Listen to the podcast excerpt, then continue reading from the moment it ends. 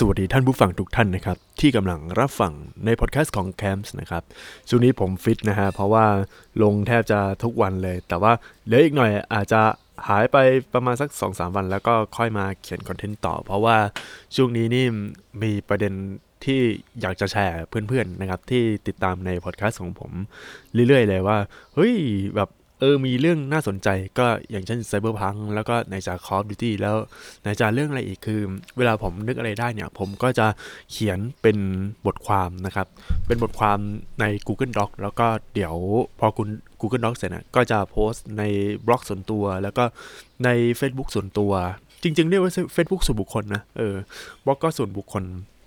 เพราะว่าถ้าส่วนตัวเนี่ยความเข้าใจของผมคือ ผมจะปิดให้เพื่อนดูเท่านั้นแต่ว่าผมอยากแชร์ก็เลยกลายเป็นว่าเป็นพวกโซเชียลมีเดียส่วนบุคคลอย่างของผมดีกว่านะครับ วันนี้มาคุยเรื่องบันทึกการทำคอนเทนต์ช่วงที่ผ่านมา แต่ว่าในพอดแคสต์เนี่ยผมเขียนคำว่าข้อแนะนำในการเป็น content creator ปี 2021 นะครับ แต่ว่าตรงบทความของผมที่ผมเขียนนะคือผมให้หัวข้อว่า บันทึกการทำคอนเทนต์ช่วงที่ผ่านมา เพราะว่าเออตอนแรกเนี่ยผมก็มีความคิดอยากจะแชร์เรื่องการทำคอนเทนต์นะแต่ว่ามันมีคลิปนะครับ คลิปของคุณอำนวยที่เขาพูดถึงช่องสายแบบสายก๊อปอะไรพวกนี้ฮะ ก็สายอ่านคอมเมนต์สายอะไรต่างๆ ลองไปดูได้ครับในช่อง YouTube System ต้อง Z Y S T E M นะครับ ก็พูดตรงใจกับผมหลายอย่างเลย เพราะว่า จริงๆผมก็เคยทำพอดแคสต์ตอนนี้ไปแล้วนะ แล้วก็ลองไปย้อนดูได้ ไม่รู้ทำหรือเปล่านะ แต่ว่าผมก็ตังหิดใจกับคนที่สายอ่านคอมเมนต์ แต่สิ่งที่คุณอำนวยเขาพูดในช่องของเขาอะแล้วก็ยกกรณีตัวอย่างที่เป็นช่องรวมดราม่าอะไรเงี้ย เอาจริง ๆ ผมไม่ได้คิดถึงขั้นนั้นนะเออ ผมไม่ได้แบบ คิดว่า เออ คุณอำนวยเขาจะวิจารณ์ตรงนั้น เพราะว่าถ้า คุณอำนวยเนี่ยวิจารณ์ช่องนะครับ วิจารณ์ช่องที่เป็นเอาข่าวมาเลย แล้วก็เอามาอ่านเนี่ยสายการเมืองสายพวกสายฟุตบอลสายไอดอลญี่ปุ่นสายเกาหลีเนี่ยแบ็คพิงอย่างนี้เนี่ยฮะนี่คือสิ่งที่อยากอยากให้แบบทำแต่ว่าเขาก็เล่นประเด็นนั้นก็ก็เป็นเรื่องของเขานะครับ แต่ว่าตัวผมเนี่ย ผมอยากให้ทำตรงนั้นทำตรงที่ผมบอกมากกว่านะครับ พวกแบบเอาข่าวดารามาแล้วก็เอามาทำนะ เพราะว่าอันนี้คือผมขัดใจแล้วก็พวกอ่านคอมเมนต์คนไทยคิดยังไง ความคิดเห็นของคนไทย ความคิดเห็นของชาวต่างชาติ ความคิดเห็นของชาวญี่ปุ่นความคิดเห็นอะไรอย่างเงี้ยเนี่ยคืออยากให้ทำนะโอเค แต่ไม่เป็นไร ก็เดี๋ยวเรามาเล่านะฮะ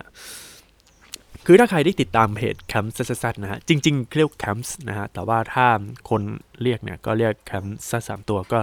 เป็นอย่างนั้นไปนะครับ ใครที่ติดตามเพจแคมป์มานะครับ ก็จะเริ่มปล่อยบทความยาวๆให้อ่านกันนะครับ ลองไปดูได้นะ แล้วก็ดูเหมือนยอด reach ครับ เช็คแล้วกลับมาดีขึ้นทีละนิดทีละนิดนะฮะ คือดีเรื่อยๆ แล้วก็ลองเอาบทความที่เขียนมาอ่านเป็นพอดแคสต์ก็กลายเป็นว่าคนเริ่มกลับมาฟังเรื่อยๆแล้วนะฮะ คือสาเหตุเนี่ยที่เขียนบทความยาวๆเนี่ย เพราะว่าจริงๆเนี่ยผมมีเรื่องเล่าหลายเรื่องนะแต่ปัญหาคือ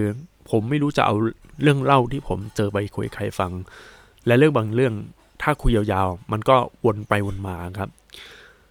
อีกอย่างหนึ่งมี 2 อันคืออย่างแรกโปรไฟล์ใน Facebook เนี่ย มันยังไม่ค่อยน่าดู อย่างที่ 2 คือ เรื่องที่อยากจะเล่าเนี่ย พอมันมาอยู่ในหัวสมอง แล้วเราไม่ได้บันทึก เป็นบทความ หรืออาจเป็นพอดแคสต์หรือแชร์เรื่องนั้นให้กับคนอื่นเนี่ย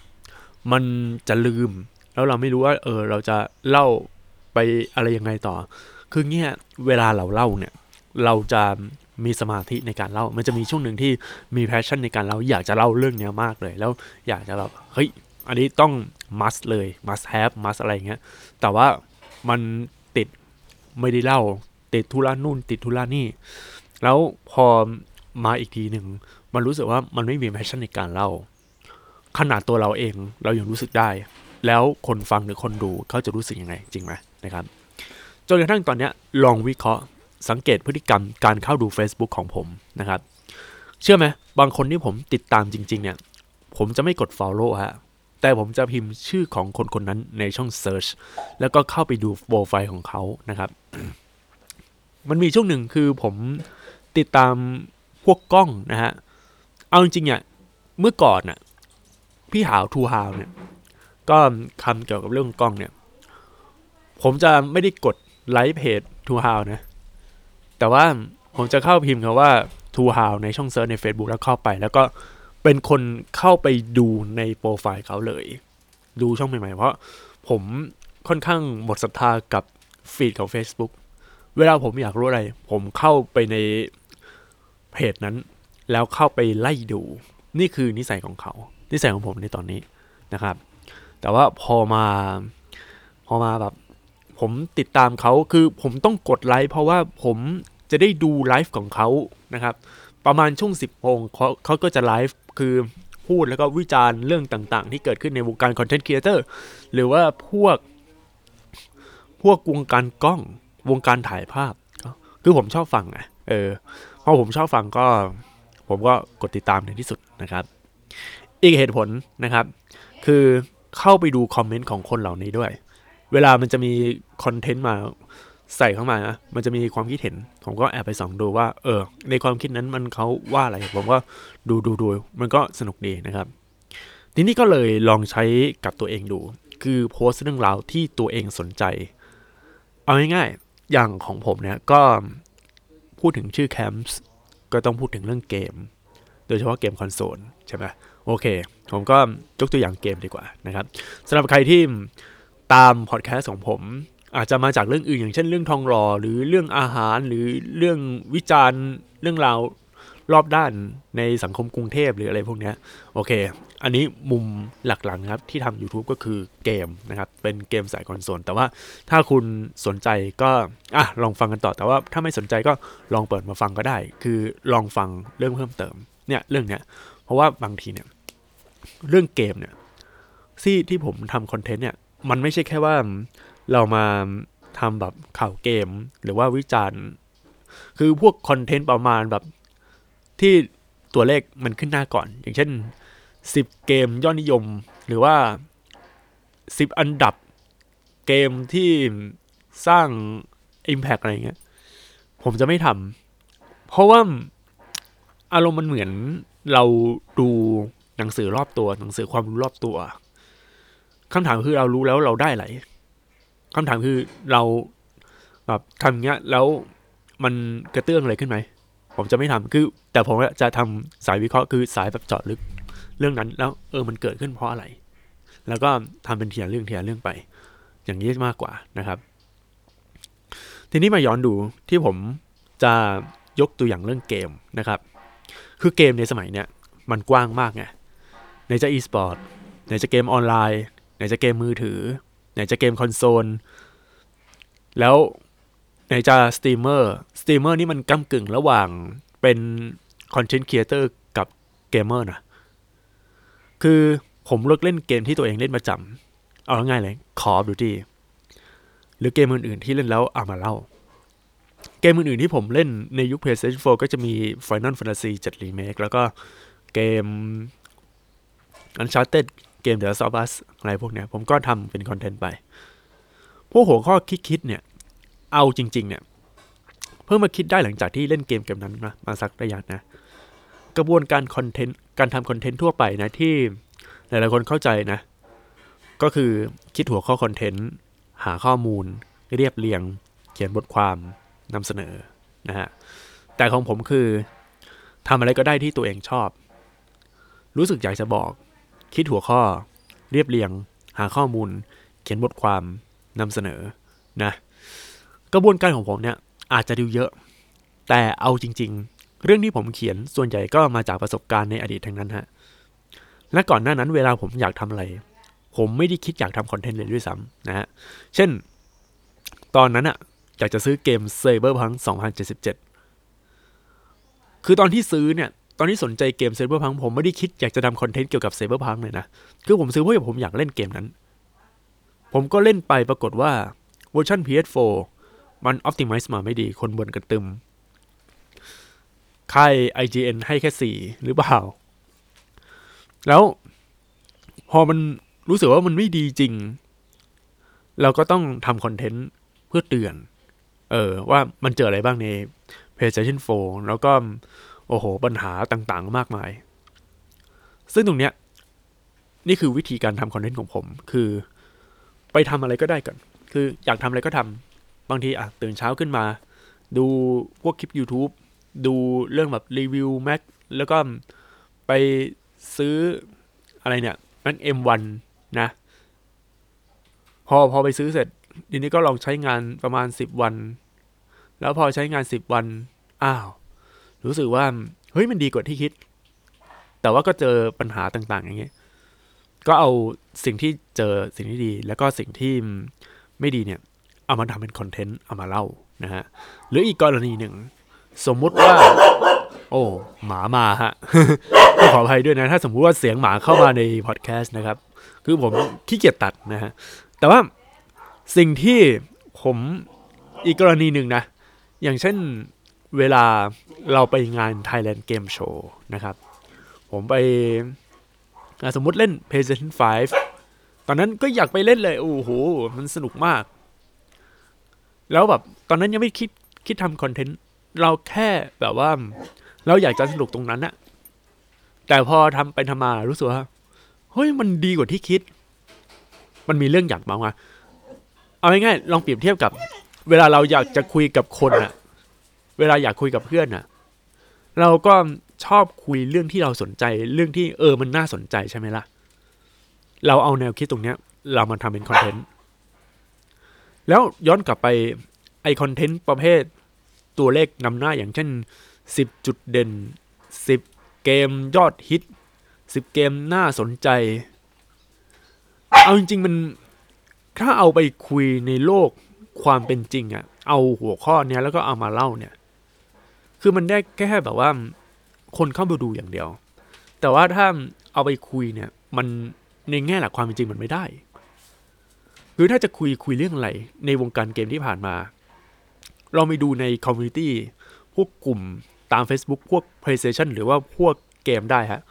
เขาจะต้องตั้งคำถามว่าคิดยังไงกับอะไรพวกนี้จริงไหมล่ะ นั่นคือสิ่งที่ทำคอนเทนต์ แต่ว่ากระบวนการของผมเนี่ย มันอาจจะดูเยอะนะครับ โอเค ก็เรามาเจอพูดเรื่อง Cyberpunk ต่อนะครับ เอาจริง ๆ ช่วงนี้ผมทำคอนเทนต์แบบว่า FAQ เกี่ยวกับ Cyberpunk 2077 เนี่ย ผมไม่ได้หาข้อมูลตามอินเทอร์เน็ตนะ หรือตาม community ไอ้พวกมีม พวกอะไรพวกนั้นผมไม่ได้สนใจ คือบางคนเนี่ย เขาจะทำคอนเทนต์โดยเอาข้อมูลจากอินเทอร์เน็ตมา แล้วก็เอามาแปลงเป็นภาษาไทยแล้วเอามาเล่าอีกทีหนึ่ง เมื่อก่อนผมเคยทำแบบนี้นะ ถามว่าดีไหม มันดี แต่มันขัดใจผมมาก คือตัวผมไม่ได้เป็นคนชอบอ่านนู่นอ่านนี่ คือถ้าอ่านคือสิ่งที่สนใจจริง ๆ แต่ไซเบอร์พังผมไม่ได้สนใจถึงขนาดแบบว่า ไปอ่านตามบทความต่างๆ ที่คนเขาเขียนตามเน็ต หรือว่าตามคอมมูนิตี้แล้วผมยกมา ซึ่งการทำแบบเนี้ย บอกเลยว่า คุณอำนวยเขาได้พูดในคลิปพวก YouTube สายกอล์ฟ ตรงนี้จะอยู่ใน session สายอ่าน comment แล้วมันคือช่องโหว่นะ เวลาเราทำ YouTube แล้วแบบสายอ่าน comment ย้ำเตือนอีกรอบหนึ่ง ผมไม่ได้ว่ายูทูบเบอร์ที่อ่านพวกแบบ comment หรือนำเสนอมาดราม่าหรือแฮชแท็กนะ แต่ว่าผมจะพูดถึงช่อง YouTube ที่เอาคอมเมนต์พวกแบบความคิดเห็นจากชาวต่างชาติมา แล้วก็เอามาวางวางวางแล้วก็มาอ่าน หรือบางทีก็ทำเป็นเสียงซิริอันนี้ผมจะพูดถึงตรงนี้มากกว่า มันมีมีอยู่จริง ๆ แล้วความคิดเห็นหรือคอนเทนต์เหล่านี้คำถามคือ เราได้อะไรไหมโอเคได้คือเราก็อยากรู้ความเห็นของเขา แต่ว่าถ้าเราไปดูในพวกแบบตามอะไรอะพันทิป หรือตามเว็บบอร์ด หรือตาม หัวข้อนั้นใน Facebook เราก็สามารถเข้าไปดูได้ แต่ว่าเรากลับรู้สึกว่า เวลาเราดูพวกคอนเทนต์ที่อ่านความคิดเห็นเนี่ยทำไมเรารู้สึกอินวะ เออจริงมาอันนี้คือเป็นบักเป็นบักของคน เป็นบักที่เรารู้สึกชอบในสิ่งที่มันได้มาแบบไม่ค่อยถูกโทษที่ควรเท่าไหร่ เออ อันนี้น่าจะเป็นบั๊กนิดหนึ่งนะครับ ย้อนกลับมาเรื่องไซเบอร์พังต่อที่ผมไม่เอาข้อมูลจากในอินเทอร์เน็ตมา คือถ้าเอาข้อมูลจากอินเทอร์เน็ตก็คือจะเล่าเรื่องทั้งหมดเลยว่า เออ เราไปเจออะไรมาบ้าง เราจะไม่แปลนะครับ ก็ที่เห็นเห็นกันในตาม community นะครับ ที่กลายเป็นมีมล้อเลียนอยู่สักพักหนึ่งในเกม Cyberpunk คือ ตัว texture ดินน้ำมัน โหลดไม่สำเร็จ เล่นแล้วค้างเล่นแล้วอยู่ๆดับ อะไรพวกเนี้ย ถามว่าผมเจอปัญหาใน Cyberpunk 2077เวอร์ชัน Play 4ตรงไหนบ้าง อย่างแรกเลย ภาพเบลอ อย่างที่สอง เล่นแล้วค้างไปต่อไม่ได้ คือคือค้างคือตัวเกมดับแล้วก็มันจะขึ้นเป็นจอฟ้าเลย ไอเนี้ยคือที่ผมเจอจริง ๆ ส่วน texture ดินน้ำมันยังไม่เจอ ผมเลยยังไม่บอกตรงนี้ไง แต่ว่าสิ่งที่ผมซีเรียสที่สุดนะครับ คือ Input Lag ไม่มีในเกมนี้ Input Lag คืออะไร Input Lag ก็คือเวลาเรากดปุ่มหรือหันอนาล็อกนะ มันจะดีเลย์จนเราสัมผัสได้นะครับ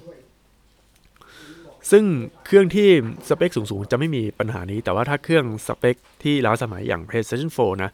ณ ตอนนี้ PlayStation 4 ล้าสมัยแล้วนะครับ ตัวเครื่องหรืออะไรเนี่ย มันใช้ใช้ฮาร์ดดิสก์ในการทำแล้วพอมันล้าสมัยแบบเนี้ยมันก็เลยเกิดบั๊กแล้วดูเหมือน community เกมเขาบอกว่า Developer เกม Cyberpunk 2077 เนี่ยเขาผลิตโดยอิง PC ก่อน แบบนี้ก็พังดีฮะ ไม่สนใจคอนโซลรุ่นเก่าเลย ปกติตัวเกมเนี่ย ถ้ามันอยู่ในช่วงเปลี่ยนผ่านเจเนอเรชันเนี่ย เขาจะอิงจากตัวเครื่องรุ่นเก่าก่อนนะครับ อย่าง PS4 หรือ Xbox 360 ไม่เอ้ย360 นี่มันเก่ามากแล้ว ต้อง Xbox One ดิเขาจะอิงจากนี้คือต้องเล่นเกมนี้ในเครื่องเหล่านี้ให้ได้ พอเล่นได้แล้ว พอเป็นเครื่องรุ่นโปรหรือว่าเครื่อง PC ก็มีตัวเลือกปรับกราฟิกเพิ่มเติมไปอีก แต่ว่ามันต้องยืนพื้นตัว Engine ให้สามารถเล่นตรงนี้ได้ อันนี้คือวิธีการผลิตเกมของของพวก Developer นะครับ แต่ว่าถ้าเกมไหนไม่ได้ผลิตลงพวก PlayStation 4 หรือ Xbox One แล้วเนี่ย คือผลิตใน PlayStation 5 หรือ Xbox Series X เขาก็ไม่ต้องมาพะวง คือเขาทำคือผลิตตัวเกมให้เข้ากับเครื่องนั้นเลย แล้วทำให้ ตัว Engine มันออกมาได้ถึงขีดสุดอย่างที่ควรเป็น แต่ว่า Engine คือเกมในช่วง 2-3 ปีแรกในยุคเปลี่ยนผ่านเนี่ย กราฟิกไม่ได้สวยอะไรหรอกครับ คือกราฟิกของถ้าสมมติอะ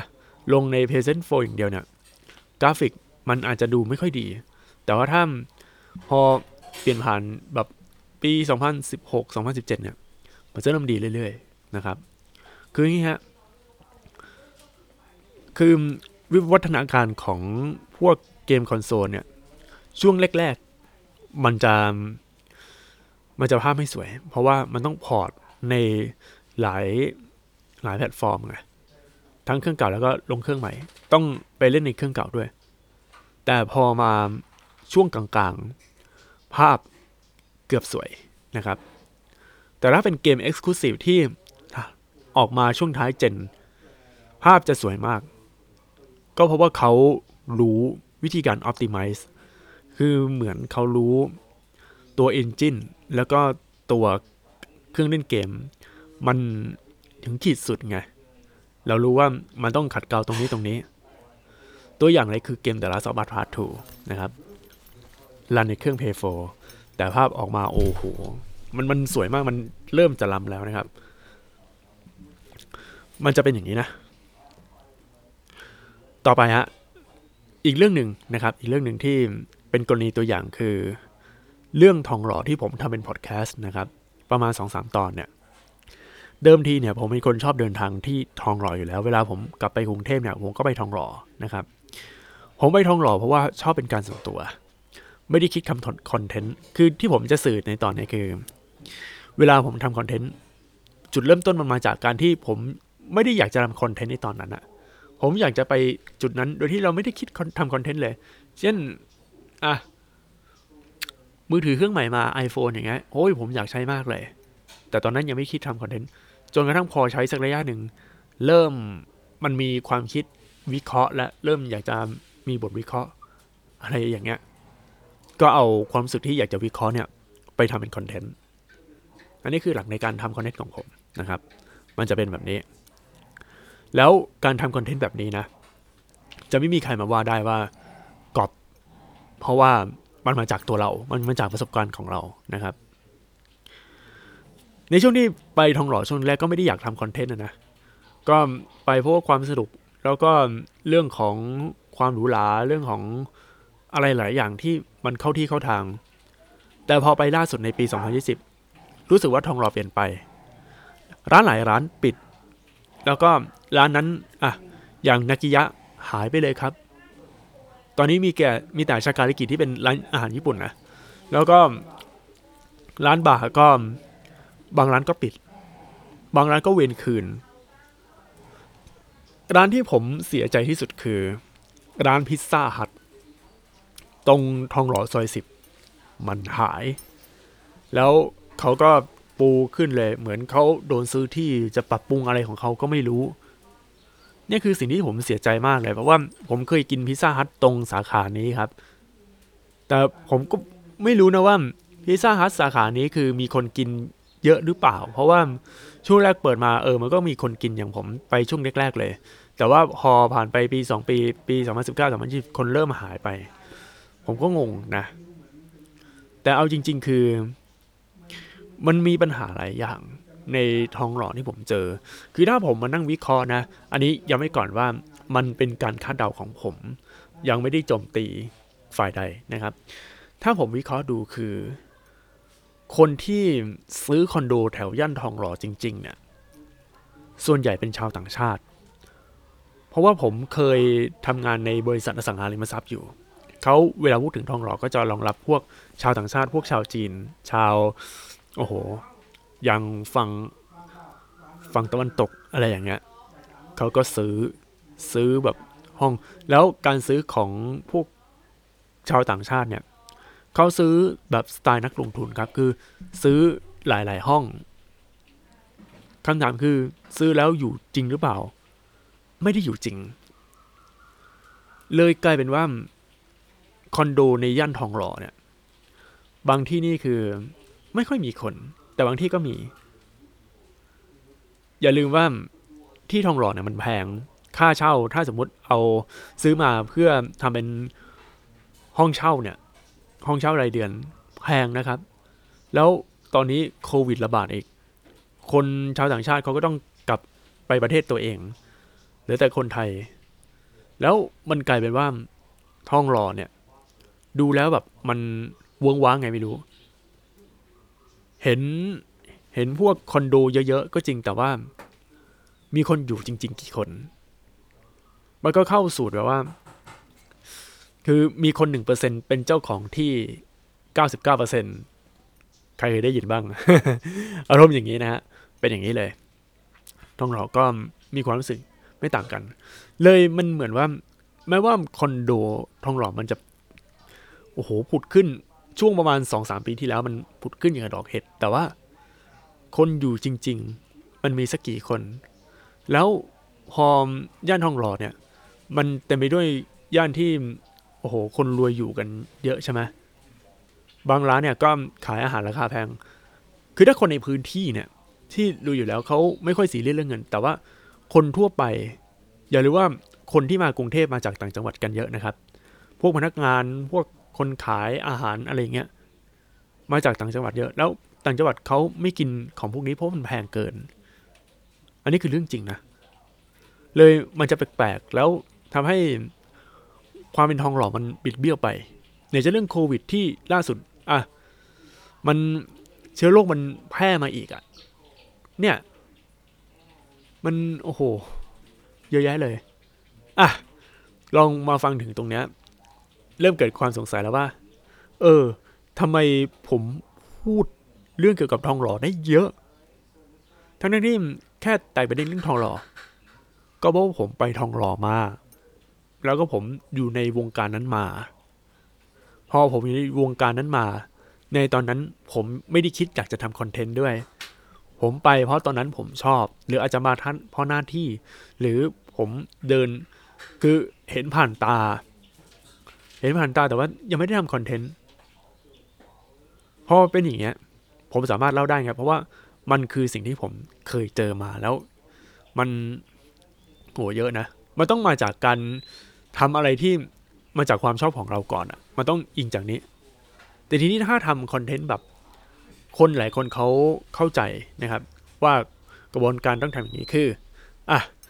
เราคิดหัวข้อก่อน คิดหัวข้อทองหล่อในวันนี้ เอออย่างนี้ใช่ไหมพอคิดหัวข้อทองหล่อในวันนี้เนี่ย โอเคได้หัวข้อแล้วไปที่ทองหล่อไปเดินดูไปเดินไปเรื่อยๆไปดูไปเรื่อยๆเรื่อยๆสิ่งที่ผมได้ในทองหล่อหนึ่งห้างคือมีอะไรอะดงดงดงกิสองมี โอ้หมากัดอีกแล้ว โอ้เมื่อกี้ หมาเห่า อันนี้หมากัด อืม โอเค แล้วต่อ อย่างแรกคือ มีทองหล่อ คือร้านหลายร้านปิด สอง ตอนกลางวันก็ไม่ได้อะไรขนาดนั้น แต่เราไม่รู้ว่ามันเพราะอะไร ถึงที่ทองหล่อเนี่ย มันเป็น มันต้องปิด เพราะเราไม่รู้ไงคือ คือเราไปแค่ครั้งเดียว ไปถามคนไปนั่งอะถามคนนู้นคนนี้คนนี้ คนนั้นคนนั้น มันเหมือนมันมันไม่ได้อะมันจะต้องมาจากการที่เราผ่านสิ่งนั้นมาแล้วเราต้องมีประสบการณ์ก่อนหน้านั้น โดยที่เราไม่ได้ทำ content ไงการที่เราทำ content นะ ได้จริง ๆ แบบ ที่มันควรเป็น content จริง ๆ มันต้องมีพื้นฐานเหมือน เรามีเรื่องอยากจะคุย ที่มันมาจาก inner ของเรา ว่าเราเจออะไรมาบ้างเราอยากเล่าให้กับคนอื่นฟัง มันต้องเป็นแบบนี้ ดังนั้น ช่วงที่ผมยกตัวอย่างคอนเทนต์เกี่ยวกับทองหล่อเนี่ย มันเล่าได้เยอะไงเราควรใช้ควรทำคอนเทนต์แบบเนี้ยนะครับ เออ ทีนี้ถ้าคอนเทนต์สายวีล็อกนะฮะ แล้วมาทำด้วยแนวคิดของผมแบบเนี้ยผมแนะนำว่าต้องออกไปเที่ยวนะครับ คือต้องเป็นคนที่ชอบเที่ยวคนเป็นคนที่ชอบออกไปออกออกออกนู่น อย่างอย่างที่แบบเออไปสยามพารากอนหรือไปตรงนู้น แต่อย่าลืมว่าบางที่ถ่ายวิดีโอไม่ได้นะครับ อย่างพวกห้างต่างๆเขาไม่ให้ถ่ายวิดีโอ แต่ว่าถ้าเป็นที่สถานที่ท่องเที่ยวโอเค คุณจะถ่ายอะไรก็ได้ คุณจะไปตรงไหน คุณเจออะไรก็ได้ คือถ่ายเก็บไว้เก็บเป็นสต็อกครับ บางที่ผมก็สงสัยช่วงแรกๆที่ iPhone มันออกมาเนี่ย ซื้อ iPhone มา 512กิกะไบต์นะครับ ความจุ 512กิกะไบต์แต่เขาโชว์มาว่า เหลือประมาณ 10กิกะไบต์นอกนั้นคือถ่ายวิดีโอถ่ายวิดีโอวิดีโอ 4K อะไรเงี้ยนั่นน่ะ คือการน่าจะเป็นการทำคอนเทนต์แบบสไตล์ผมคือ เจออะไรก็ตามชีวิตประจำวันอะถ่าย บางทีก็ถ่ายแต่ถ่ายเก็บเอาไว้ไม่ได้ถ่ายลงโซเชียลมีเดียข้อดีของการถ่ายแบบนี้คือถ่ายเก็บเป็นสต็อกไปเรื่อยๆๆๆเนี่ย ข้อดีเลยคือ วันไหนที่เราอยากจะอัปโหลดรูปลงในโซเชียลมีเดียหรือจะทำเป็นคอนเทนต์เนี่ย เราเลือกเป็นสต็อกเลยแล้วก็เลือกรูปรูปแล้วก็พูด เลยกลายเป็นว่ารูปเนี่ยมันมันมาได้ไม่มีที่สิ้นสุด นี่คือการทำ content แบบสไตล์ของผม สไตล์ที่แนะนำคืออาจจะไม่ใช่สไตล์ของผม แต่ว่าวิธีนี้มันเป็นวิธีที่ work ไงเวลาเราไปเที่ยวที่นู้นที่เนี่ยพวกทิศทะเลเนี่ย เริ่มถ่ายวิดีโอหรือเริ่มถ่ายหน้าตัวเองหรือเริ่มถ่ายบรรยากาศตั้งแต่ตอนที่ออกไปเลย เออ ถ่ายแบบปิดเสียงชัตเตอร์ก็ได้ ถ่ายไปครับ ถ่ายเป็นวิดีโออะแนวตั้งลง story ลงหลายเรื่อง แล้วพอถ่ายเสร็จ ทีนี้ก็รวบรวม คือเราถ่ายไปเพราะอะไรรู้ไหมวันใดวันหนึ่ง เราอยากจะแชร์ประสบการณ์การไปเที่ยวที่รู้สึกดีมากเนี่ย เราก็เอาตัวนั้นเนี่ยเอามาลง อะทีนี้พอพูดถึงแบบ การทำคลิปเกม อะไรพวกนี้ใช่ไหมล่ะ จริง ๆ เรื่องของพวกคลิปเกมเนี่ย มัน คือถ้าเราเป็นคนเล่นเกมทั่วไปอะไรเงี้ย มันมีแบ็กอัพอยู่แล้วได้ยิ่งถ้าเป็นคนไลฟ์เกมเนี่ย มันมันบันทึกตั้งแต่แรก ตั้งแต่ที่เล่นจนถึงจบ แล้วเราสามารถเอาส่วนใดส่วนหนึ่งเนี่ยมาตัดเป็นไฮไลท์ตัดอะไรได้ แบบอยากจะเห็นนะเนี่ยก็ใช้ได้ แต่ถ้าสมมุติคนที่ไม่ได้เป็น คนที่ชอบไลฟ์ขนาดนั้น แล้วก็อยากจะคือเป็น content creator สายเกมนะครับ แล้วรู้สึกว่าตรงนั้นเป็นจุดที่ตัวเองเล่นแล้ว เฮ้ย มันน่าแชร์มันน่าอะไรอย่างเงี้ย ตัวเครื่อง p 4หรือพวกเครื่องเล่นเกมหลายเครื่องอย่างฝั่ง PC เนี่ย มันจะมีระบบที่อัดอยู่แล้วไง เวลาเราเล่นไปนะ มันจะอัดอัดอัดอัดแต่ว่ามันไม่ได้อัดเป็นตัววิดีโอ แต่ว่ามันจะอัดแบบคือ ถ้าสมมติเรา save วิดีโอก็คือ save ในช่วงเวลานั้น โดยที่เราไม่ได้ตั้งใจ save เลยนะแล้วผมก็อัดไปหลายอัน แต่ว่าข้อเสียของเครื่อง P4 คือ มันอัดได้แค่ 720p 30 นะครับ แต่ว่าถ้าถ้าสมมติอยากจะเป็น content creator จริง ๆ เนี่ย ก็ต้องมี video capture card แล้วก็เสียบ แล้วก็อะเวลาเราเล่นไปแล้วก็อัดวิดีโอ คือเล่นไปแล้วอัดเล่นไปแล้วอัดเล่นไปแล้วอัด แล้วพอเจอ scene ที่ถูกใจ พอเจอเจอ scene ที่มันชอบเนี่ย แล้วก็ตัดเป็นคลิปแล้วก็เอามาวาง อย่างเงี้ยมันจะต้องคือเราต้องสร้างนิสัยบันทึกเรื่องราวของตัวเองเรื่อยๆก่อนนะครับ อันนี้คือยกกรณีตัวอย่างนะเพราะว่าอะไรรู้ไหมในช่วงที่เรากำลังบันทึกของพวกนี้อยู่เนี่ยเวลาเราพูดหรือแสดงออกมันจะเป็นธรรมชาติมากครับ แล้วพอความเป็นธรรมชาติเนี่ยคนส่วนใหญ่เขาจะชอบ แล้วเขาจะเข้ามาติดตามโดยไม่รู้ตัว มันต้องทำอย่างนี้ยฮะ อันนี้คือสูตรของผมนะครับ แล้วพอ ถ้าคิดจะทำคอนเทนต์สายวิเคราะห์วิจารณ์นะครับ อันนี้เป็นอีกแนวความคิดหนึ่งนะ เออ ถ้าทำสายวิเคราะห์วิจารณ์นะครับ แนะนำให้เขียนเป็นบทความก่อน คือไปเจออะไรมา ไปเจอสิ่งที่แบบผมชอบ ผมชอบเรื่องดูเรื่องนี้นะ เขียนเป็นบทความครับ แล้วพอเขียนเป็นบทความเสร็จ เราก็สามารถโพสต์ลงเพจได้โพสต์ลงบล็อกส่วนตัวได้ หรือจะทำเป็นพอดแคสต์แบบอ่านสคริปต์ก็ทำได้ด้วย ก็เอาเนื้อหามาจากบทความเนี่ยมาเล่าอีกทีหนึ่ง ซึ่งตรงนี้เนี่ยผมลองทำเป็นพอดแคสต์ช่วงหลังๆมาที่พอดแคสต์มันอัดอัดทุกวันได้เนี่ยเพราะว่าผมเขียนเขียนเป็นบทความ แล้วผมก็อ่านอ่านตามบทความของตัวเอง คือคล้าย ๆ แบบอ่านข่าวอะเออเป็นยูทูบสายอ่านข่าว แต่นี้เป็นอ่านของตัวเองนะก็ดูว่าเป็นของตัวเองนะ ผมลองทำเป็นพอดแคสต์แบบนี้พบว่าเฮ้ยเนื้อหามันก็น่าฟังนะ แล้วบางทีผมยกตัวอย่างแล้วก็มันจะออกนอกไทยเลยใช่ไหมแต่ว่าผมก็สามารถกลับเข้าฝั่งได้ อย่างเช่นเรื่องทองหล่อที่ผมเล่าไปเมื่อกี้นะโอ้โห ผมคุยเรื่องทองหล่อแล้วแบบออกออกไปทะเลเลยไปทะเลทองหล่อแล้วสักพักหนึ่งผมดูว่าพูดถึงตรงไหนแล้วผมก็ย้อนกลับมาได้มาพูดเรื่องต่อเรื่อยๆนะมันเป็นเรื่องที่น่าฟังนะครับ ก่อนหน้านั้นผมไม่ได้เรียบเรียง แล้วบางทีถ้าผมจะพูดผมก็นึกไม่ออกว่าจะจะพูดอะไรบ้างอะมันก็เลยไม่อยากจะทำพอดแคสต์มีช่วงหนึ่งหายไปเลยนะครับ ทีนี้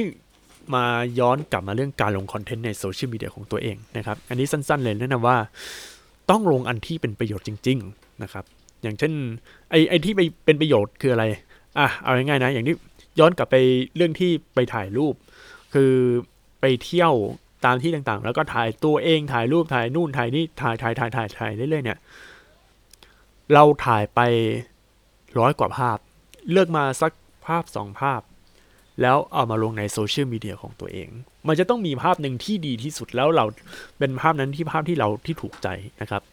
ส่วนนี้มาจากเพื่อนนะฮะเพื่อนก็น้องน้องมุกนะฮะเพราะว่าตอนนั้นคือถ่ายรูป ตอนนั้นถ่ายรูปน้องเขาอยู่แล้วก็ ผมเห็นไอจีของเขาแอบดู โอ้โห ในสต็อกของในมือถือ iPhone ของนางเนี่ยเขาภาพโคตรเยอะเลย แต่เวลาลงลงไม่กี่รูป เนี่ยคือมันต้องมีการคัดเลือกรูปก่อน ซึ่งน้องมุกก็ไม่ได้น้องมุกเนี่ยไม่ได้เป็นบล็อกเกอร์หรือเป็นบล็อกเกอร์หรืออะไรนะ ไม่ได้ทำเป็น content creator แต่ว่า เออ แนวความคิดอย่างเงี้ย มันน่าใช้ เอาจริง ๆ คือ ความคิดเนี้ย มาจากน้องมุกอีกที แต่ว่าผมก็ลองไปปรับใช้เป็น เป็นแบบ content creator ตามสไตล์ผมนะฮะ อันนี้ก็ต้องให้เครดิตน้องเขาด้วย เพราะว่า เออ ตอนแรกผมก็งง แต่ว่าเขาไม่ได้พูดตรงๆนะ เขาแค่ คือมันเป็นความเอกใจของผมเฉยๆ แล้วพอมานึกดู เออ ถึงบางอ้อ นะครับ เออ แล้วผมใช้สูตรนี้กับพ่อ เพราะว่าพ่อเนี่ยเขาก็เป็นคนเขียนรูป คนอะไรเงี้ย แล้ว เขาอยากสร้างโซเชียลมีเดียของตัวเอง ก็เริ่มด้วยเอาลงผลงานของพ่อ แล้วก็รูปโปรไฟล์ให้พ่อใส่สูตร คือไปงานต่างๆ เขาก็ใส่สูตรแล้วก็เอารูปนั้นมานะครับ แล้วทีนี้ผมก็บอกให้พ่อเนี่ยเอารูปที่เคยทำมาเนี่ยแล้วก็เอามาถ่ายแล้วเก็บถ่ายแล้วเก็บถ่ายแล้วเก็บ แล้วก็อัปเดต เพราะว่าอะไรรู้ไหมพอเรามีรูปเนี่ย เวลาเราพูดเรื่องราวในอดีตเรื่องราวที่ผ่านมาเนี่ย มันพูดได้ง่าย มันต้องมีการบันทึกเรื่องราวแบบนี้ ผมถึงให้ความสำคัญกับ daily มากไง ตอนแรกผมก็งงว่า เอ๊ะทำไมเราต้องจด daily ที่ตอนสมัยเรียน อะ มีเขียน daily daily อะไรเงี้ย เนี่ยคือคำตอบ คำตอบคือ เราสามารถทำเป็นคอนเทนต์ได้ เป็นเรื่องเล่าได้นะครับ ทีนี้สรุปเลย ผลการทดลองการทำคอนเทนต์ อะ แบบใหม่นะจริงๆไม่ได้แบบใหม่ แต่ว่าเป็นแบบ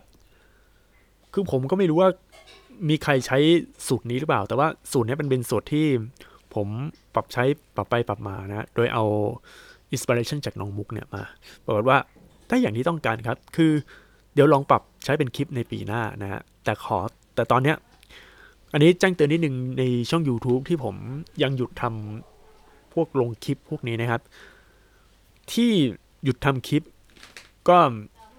อันนี้เดี๋ยวสารภาพเลย คิดไม่ออกจะทำอะไร เพราะว่าตอนนั้นมันสเปซสปะไงแต่พอเขียนเป็นบทความก่อนแล้วเอามาลง เออว่ะมันเริ่มจัดการเรื่องการทำอะไรได้แล้วแต่ว่า คลิปที่ลงเนี่ย ช่วงหลังมามีแต่คุณภาพ HD แต่ผมคือคือขั้นต่ำเนี่ยมันต้อง Full HD แล้วอะที่มัน Full HD ไม่ได้เพราะว่า ตัว video capture card ปล่อยภาพได้ความละเอียดอะ HD ถึงแม้ว่าเป็น Full HD แต่ว่าเป็น Full HD แบบขยายครับ คือขยายมาจาก HD ทีหนึ่งอันนี้คืออย่างแรกนะ อย่างที่สองคือคอมโน้ตบุ๊กที่ผมใช้ มันเป็นคอมเมื่อ 5 ปีที่แล้ว ซึ่งตอนนั้นมันทำสตรีมหรืออัดพวกวิดีโอเนี่ย มันได้แค่ 720p ถ้ามันไป 10ปีมันกระตุก คือมันเป็น Intel Core i7 ของโน้ตบุ๊กอะที่มีแค่ 4 คอแล้วก็มันของรุ่น 2015ฮะมันเมื่อ 5 ปีที่แล้ว ยุคนี้อะไรล่ะ Apple N1 เนี่ยว่าจะไปสายนี้นะครับ แต่กำลังลังเลอยู่ว่า MacBook Pro หรือ Mac M1 เพราะว่า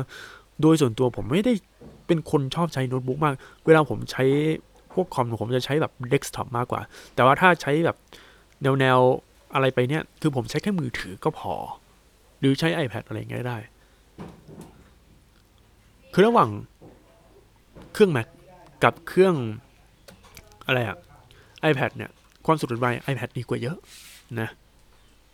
เดี๋ยวต้องลงทุนนะครับ เปลี่ยนคอมใหม่ แล้วก็ video capture card ดี ๆ เลยนะฮะ แล้วก็ตัว video capture card อาจจะเป็น 4K ไปเลยนะครับ เพราะว่าตอนนี้คือ 4K มันจะเริ่มมาแล้วนะ แล้วก็ เครื่องที่ตัด 4K ดีๆ เนี่ย อย่าง Mac นะฮะ Mac M1 อะไรนั่นนะเขาบอกว่าตัด 4K ได้ดีมาก ลื่นมาก โอ้โห เดี๋ยว เดี๋ยวต้องมาดูครับ ซึ่งตอนนี้คือผมจะลงเฉพาะคอนเทนต์ที่ เออ มันรู้สึกว่ามันพรีเมียม คือในเพจก่อน แล้วก็ในพอดแคสต์ เพราะว่าตัวไมค์ที่ใช้ในพอดแคสต์มันคุณภาพดีอยู่แล้วนะครับ ที่คุณได้ยินนะฮะ มันดีอยู่แล้ว ก็เลยเอาเฉพาะอันนี้ก่อน แต่ว่าถ้าวิดีโอเดี๋ยวมันมีเรื่องจุกจิกจู้จี้ค่อนข้างเยอะครับเดี๋ยวต้องพัก อันนี้อันนี้คือบอกไว้ก่อนนะฮะ อันนี้ก็แบบเป็นข้อแนะนำในการทำคอนเทนต์ของผม แล้วอยากจะแชร์ให้กับ content creator รุ่นใหม่ๆ ได้ดูกันนะครับ โอเคสรุปนะครับ สรุปเลยก่อนจะจากไปก็คือ 1. คุณจะต้องสำรวจตัวเองว่าไลฟ์สไตล์ของคุณอะ เราชอบทำอะไรเป็นพิเศษ เช่นเราชอบดูทีมฟุตบอล เราชอบดูหนัง เราชอบดูหนังเรื่องนี้ เราชอบดูดูแบบเล่นเกม เราชอบฟังเพลง เราชอบกินอาหาร ดูให้ได้ก่อนว่าในแต่ละวันอะเราชอบอะไรมากที่สุดสองพอพอเราชอบอะไรมากที่สุดใช่ไหมเราลองมานั่งนึกดูว่าอันไหนในสิ่งที่ชอบเนี่ย เราอยากจะแชร์ เรื่องไหนที่มันน่าสนใจ หรือเรื่องที่เราอยากแชร์ อันไหนที่มันไม่ดีแล้วเราอยากจะเตือน เออขั้นที่สามคือบันทึกนะครับ บันทึกเป็นเรื่องราวนะบันทึกไว้ว่าเออเราเจออะไรบ้าง อันนี้สำหรับพวกคอนเทนต์แบบสายบทความนะ แต่ว่าถ้าเป็นพวก vlog นะครับ หรือเป็น content creator สายเกม ก็ต้องมี video capture card แล้วคอยอัดวิดีโออัดอัดอัดอัดอัดทุกวันอัดทุกวันเวลาเล่นเราก็อัดเวลาเล่นเราก็อัด ฝึกให้เป็นนิสัยนะครับ คือออกไปนอกบ้านอะเตรียมมือถือมาแล้ว พอเตรียมเสร็จเราไปร้านนี้เราก็ถ่ายตัวเอง เราไปร้านนี้ถ่ายเก็บเป็นสต็อกก่อน ไม่ใช่ถ่ายแล้วก็อัพขึ้นโซเชียลมีเดียเดี๋ยวค่อยอัพเดี๋ยวค่อยอัดคือถ่ายแล้วอัดอัดอัดพออัดไปก่อนเนี่ยแต่ว่าถ้ามันอัดเยอะๆแล้วเนี่ย ผมแนะนำว่าอันไหนที่เราทำคอนเทนต์เสร็จเรียบร้อยแล้ว ให้ทิ้งกลุ่มนั้นออกให้หมดครับ เพราะว่าเดี๋ยว ตัวตัวเครื่องมันจะเต็มตัว capacity มันจะเต็มนะครับ อันนี้คือข้อแนะนำนะฮะฝึกฝึกนิสัยการบันทึก อาจจะบันทึกตัวเป็นไดอารี่อาจจะบันทึกเป็นภาพวิดีโอ อาจจะเป็นพวกคลิปเกมคลิปอะไรเงี้ยอัดไปเรื่อยๆ เล่นเกมเมื่อไหร่